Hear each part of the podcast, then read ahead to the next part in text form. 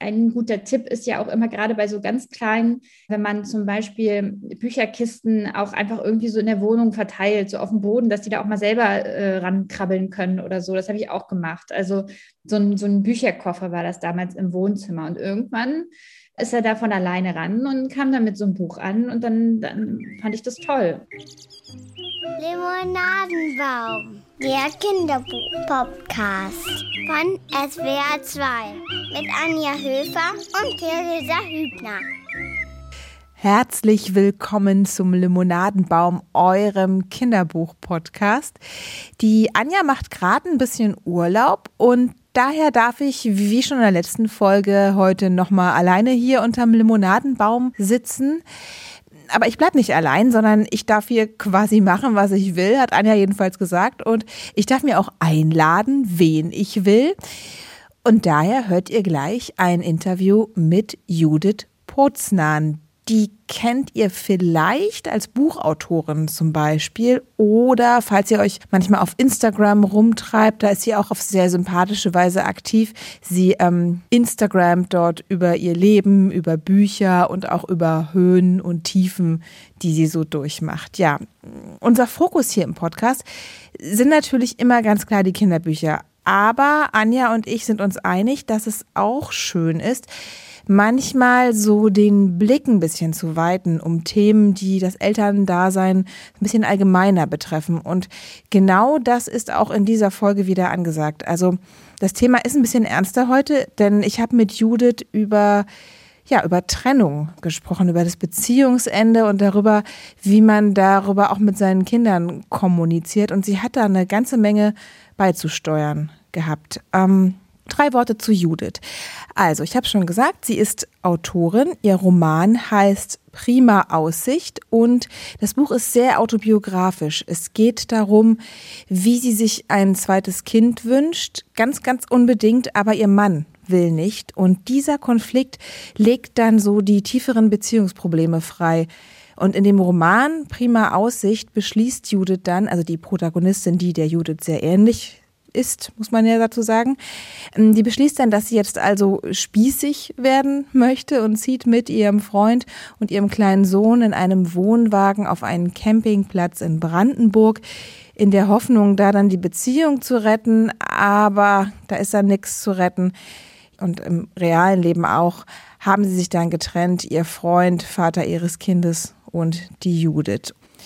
Ja, also das war jetzt quasi kurz ein Erwachsenenbuchtipp von mir. Prima Aussicht von Judith Poznan. Aber jetzt hören wir mal das Interview mit Judith. Ich habe schon gesagt, wir haben, sind eingestiegen mit dem Thema Trennung.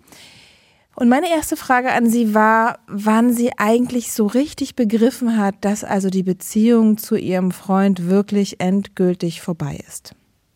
Ja, das ist auf jeden Fall ein, ein, schleichender Prozess gewesen. Also ich muss vielleicht auch direkt voransetzen, dass ich die Beziehung nicht beendet habe, ähm, aber natürlich auch gemerkt habe, ähm, was ja so bei meinem Partner oder damaligen Partner so los war. Und dass ich aber eher äh, so das größere Ganze sehen wollte und eher im, im Rettungsmodus war. Und davon handelt ja auch mein, mein Buch ein bisschen, was diese Protagonistin unternimmt, wie sie versucht, die Familie zu retten. Dann stand dieser äh, Wunsch oder dieser Wunsch steht im Mittelpunkt eines zweiten Kindes und die totale Familienbejahung, das für die beiden das eben bedeutet hätte. Und irgendwann kommt man dann aber an diesen Punkt, wo man dann merkt, es wäre vielleicht doch irgendwie besser, wenn man es doch anders versucht. Ich will jetzt gar nicht von Aufgeben oder Scheitern sprechen. Das finde ich ganz furchtbar, weil das ganz viel Neues, Gutes auch für uns als Familie bereitgehalten hat. Aber das war natürlich erstmal so nicht absehbar. Erstmal war Krise, erstmal, erstmal ist die Welt untergegangen. Wir genau. steigen ganz schön traurig ein. Ich weiß, wir steigen ganz schön, ganz schön tief ein, aber ja, ich weiß nicht. Ähm, das finde ich halt ein sehr spannendes Thema und ich glaube, das gibt auch viele da draußen, die da auch aufhorchen. Ja, es ist überhaupt nicht selten. Ich, das habe nee. ich ja dann auch gemerkt, eben weil ich das in Spitzen oder so Momentaufnahmen davon gezeigt habe, also auch durchaus meine Tränen. Genau, dass es diesen Tiefpunkt zu erreichen, aber eben genau auch diesen Moment wahrzunehmen, wann es dann eigentlich wieder nach oben geht, wann man, wann man versteht, dass das Leben jetzt nicht zu Ende ist, sondern einfach nur die Richtung wechselt. Hattest du denn auch durch die Trennung das Gefühl oder die Angst, vielleicht als Mutter, so als, als Mutter an sich grundsätzlich zu versagen? Ja, weil ich war, also ich habe natürlich auch, also weil unser Kind ist ja auch noch nicht so äh, wahnsinnig alt gewesen, auch zum Zeitpunkt der Trennung. Also da war der drei. Und ich war auch noch total in diesem bedürfnisorientierten Modus drin, ne, dem all seine Wünsche zu erfüllen. Da ist ja noch gar nicht so viel Selbstständigkeit gewesen. Also ich war schon voll da drin eben. Du wolltest noch die perfekte Mutter sozusagen sein? Genau, alles, also auch die, und diese Angst, die man ja dann hat, dass das Kind jetzt vermurkst dadurch. Also, ne, dass das den aus so einer Dreierkonstellation plötzlich rausreißen und dann hat er zwei Kinderzimmer, zwei Wohnungen und das ähm, ging bei meinem Kind sehr viel schneller, dieser Prozess, als bei mir. Ich musste die ersten Male, wenn der das dann so gesagt hat, äh, ich habe zwei Wohnungen, ich habe zwei Häuser und einen Wohnwagen. Das war ja irgendwie auch immer, immer süß, ne, wie er das so gesagt hat. Aber am Anfang hat mir das total den, das Stechen im, im Herzen verursacht, weil ich ja auch dachte, oh, jetzt hat er sich schon so dran gewöhnt. Jetzt ist es schon so gegeben für ihn, aber für mich noch gar nicht. Und ich hatte da viel mehr zu kämpfen und musste da einfach lernen. Das war so ein bisschen mein Mantra. So, mein Schmerz ist nicht sein Schmerz. So, ich, ich habe ich, ich hab dann ganz andere, äh, äh, bringe da einen ganz anderen Kontext mit als er. Okay, also das heißt, im Prinzip gab es gar nicht so den großen Prozess, wo du sozusagen vorsichtig und mit aller Empathie und aller Psychologie, die man dann so aufbracht, äh, versuchst deinem Kind diese neue Situation beizubringen, sondern du selber hattest viel mehr dran zu knabbern. Ja, und ich habe auch, glaube ich, versucht, also das ist ja auch äh, immer die Frage, wie viel man von, was ich eben meinte, von diesem eigenen Schmerz auch dem eigenen Kind zuzumuten. Also ich habe natürlich in meiner ersten Enttäuschung oder in dieser ersten Krisenwelle natürlich auch viel öfter ein Lächeln aufgesetzt, als mir eigentlich zumute war. Aber mir war es trotzdem auch wichtig, oder ist es immer noch und immer gewesen, ganz authentisch mit meinem Kind zu sein. Heißt der, der darf uns streiten sehen, so wie er sich auch angucken kann, dann, ne, wenn man sich verträgt. Der hat mich weinen sehen. So, das, ähm, das ist, das kommt halt auch vor. Ich wollte halt eben nicht immer nur dann die äh, starke Mutter sein, welche auch immer das sein soll, immer dieses gesetzte Lächeln aufsetzt. Und manchmal war es dann einfach schwierig und dann äh, habe ich das auch gezeigt, aber dann ja, sind wir da auch zusammen durch. Das heißt nicht, dass er das ne, vollends dann äh, begreifen konnte, aber es kam dann immer schon sehr auf die Situation an. Aber so einem Kind auch mal zu sagen, dass man jetzt traurig ist, weil es nicht da ist, das habe ich ihm gesagt. Auch, dass ich ihn vermisse. Und, und es kam mir nicht in den Sinn, ihm, vor ihm so zu tun, als wäre das jetzt super gut, dass er da jetzt für, für ein paar Tage auf einmal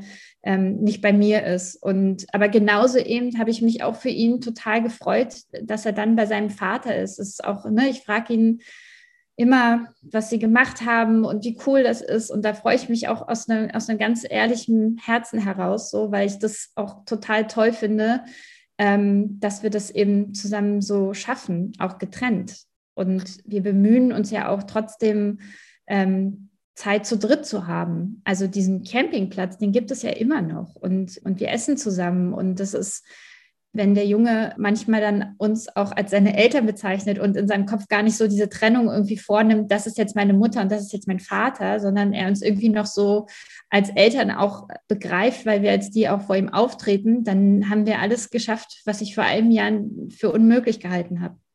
Jetzt, jetzt wird es ein bisschen lockerer, Judith. Jetzt.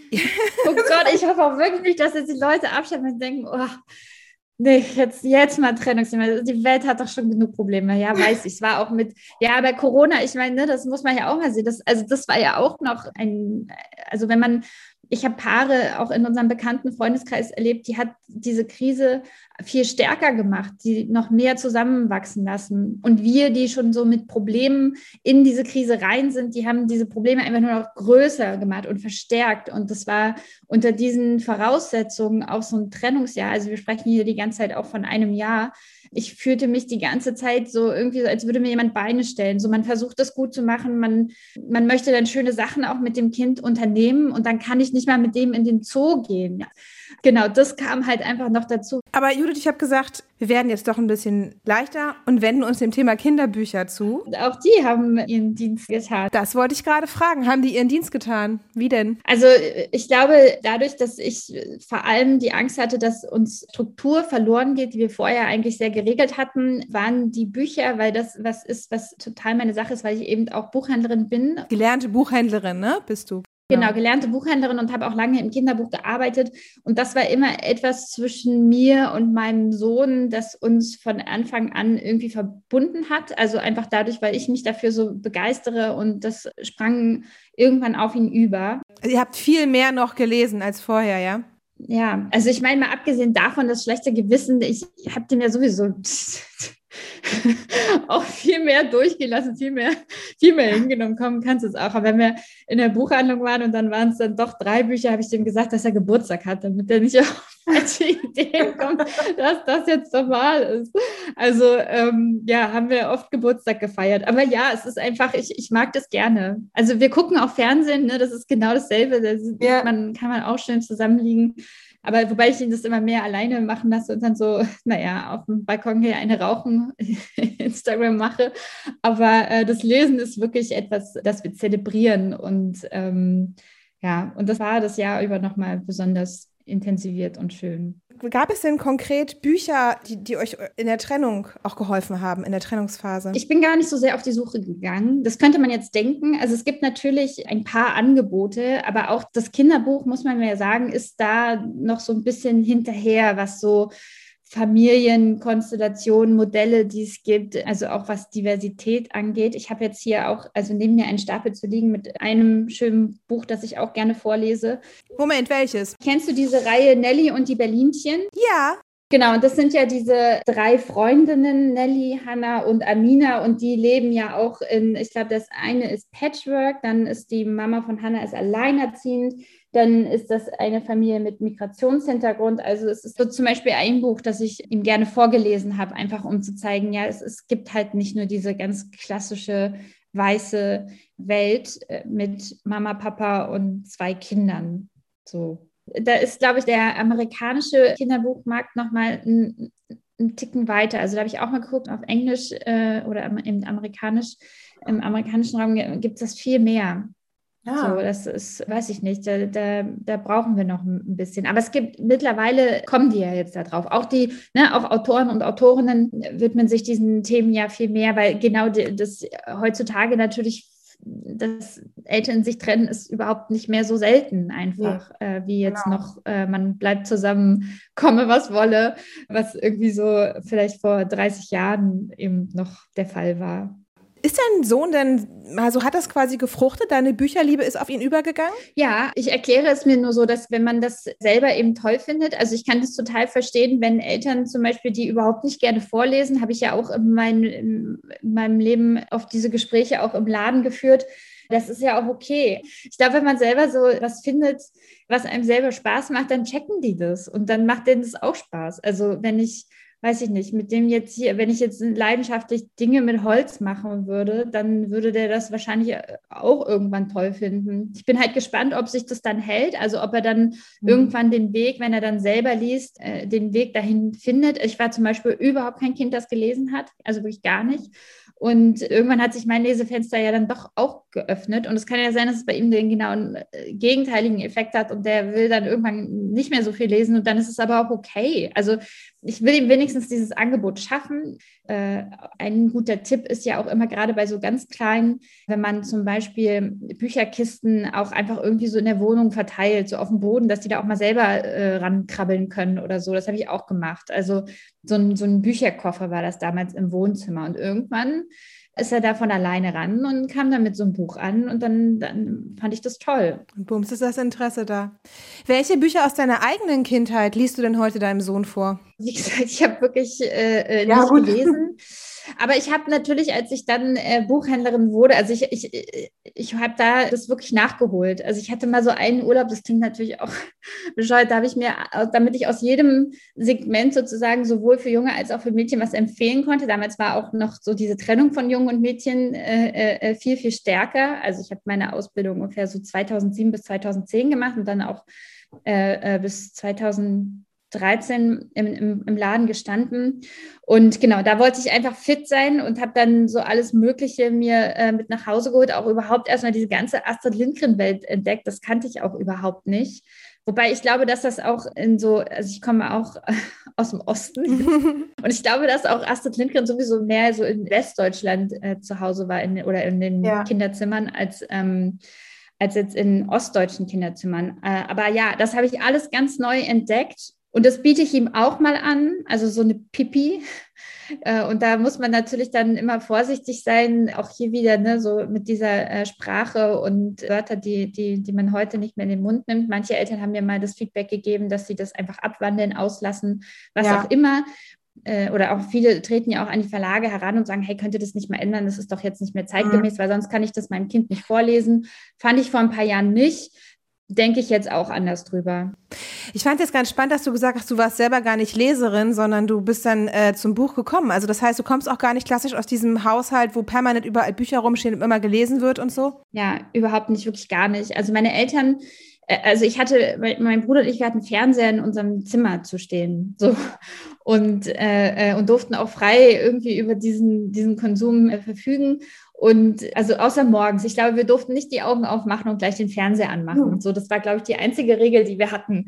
Und genau, nee, es war einfach überhaupt gar kein Haushalt, der viele Bücher hatte. Und das äh, ist aber jetzt überhaupt nicht so furchtbar, wie man das, wie ich das jetzt äh, beschreibe, weil meine Eltern auch hier wieder, wo, wo sind die eigenen Stärken, haben ganz andere tolle Sachen dann mit uns gemacht, sind viel raus und äh, haben Dinge mit uns erlebt. So, das war, war ja auch toll. Wir haben viel zu Hause über Gefühle gesprochen und äh, habe ich auch ein Buch übrigens, das kleine Wir. So, ihr Lieben, ganz kurzer Hinweis an dieser Stelle. Leider wird hier das Interview mit Judith Poznan irgendwie qualitativ drastisch schlechter. Wir wissen auch nicht genau, was da eigentlich passiert ist, wollten euch diesen Teil aber trotzdem nicht vorenthalten. Ja, bleibt einfach trotzdem dran und entschuldigt bitte die Tonqualität. So ein kleines grünes Wesen, das dieses Wir-Gefühl eben symbolisiert.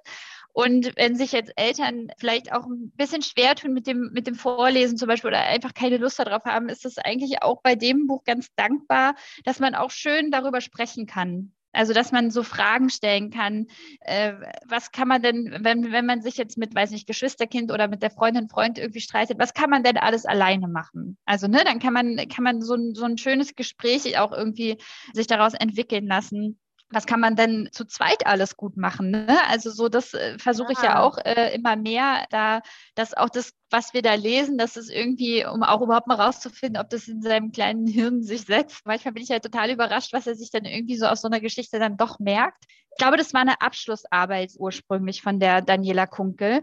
Ähm, und dann hat sie da auch so eine Seite, wo dann so Sprechblasen sind mit Beschimpfungen die man sich so zuwerfen kann und dann steht da doch echt Arsch. Was? Also stehen auch sowas wie Blödi, Pupsi, Idiot und dann aber auch so schön in, in Schreibschrift äh, geschwungen Arsch. Ja, das war bestimmt auch ein Buch, was wahrscheinlich auch in der Phase der, jetzt machen wir den kleinen Abschluss zu unserem ersten Teil des Gesprächs, in eurer Trennungsphase wahrscheinlich auch hilfreich war, ne? Ja klar, vor allem wenn ich den Vater auch selber Arsch genannt habe. Nein.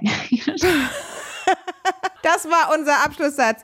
Judith, vielen Dank für dieses Gespräch. Ähm, das lasse ich drin. Mach mal. Mach's gut. Schöne Grüße nach Berlin. Tschüss.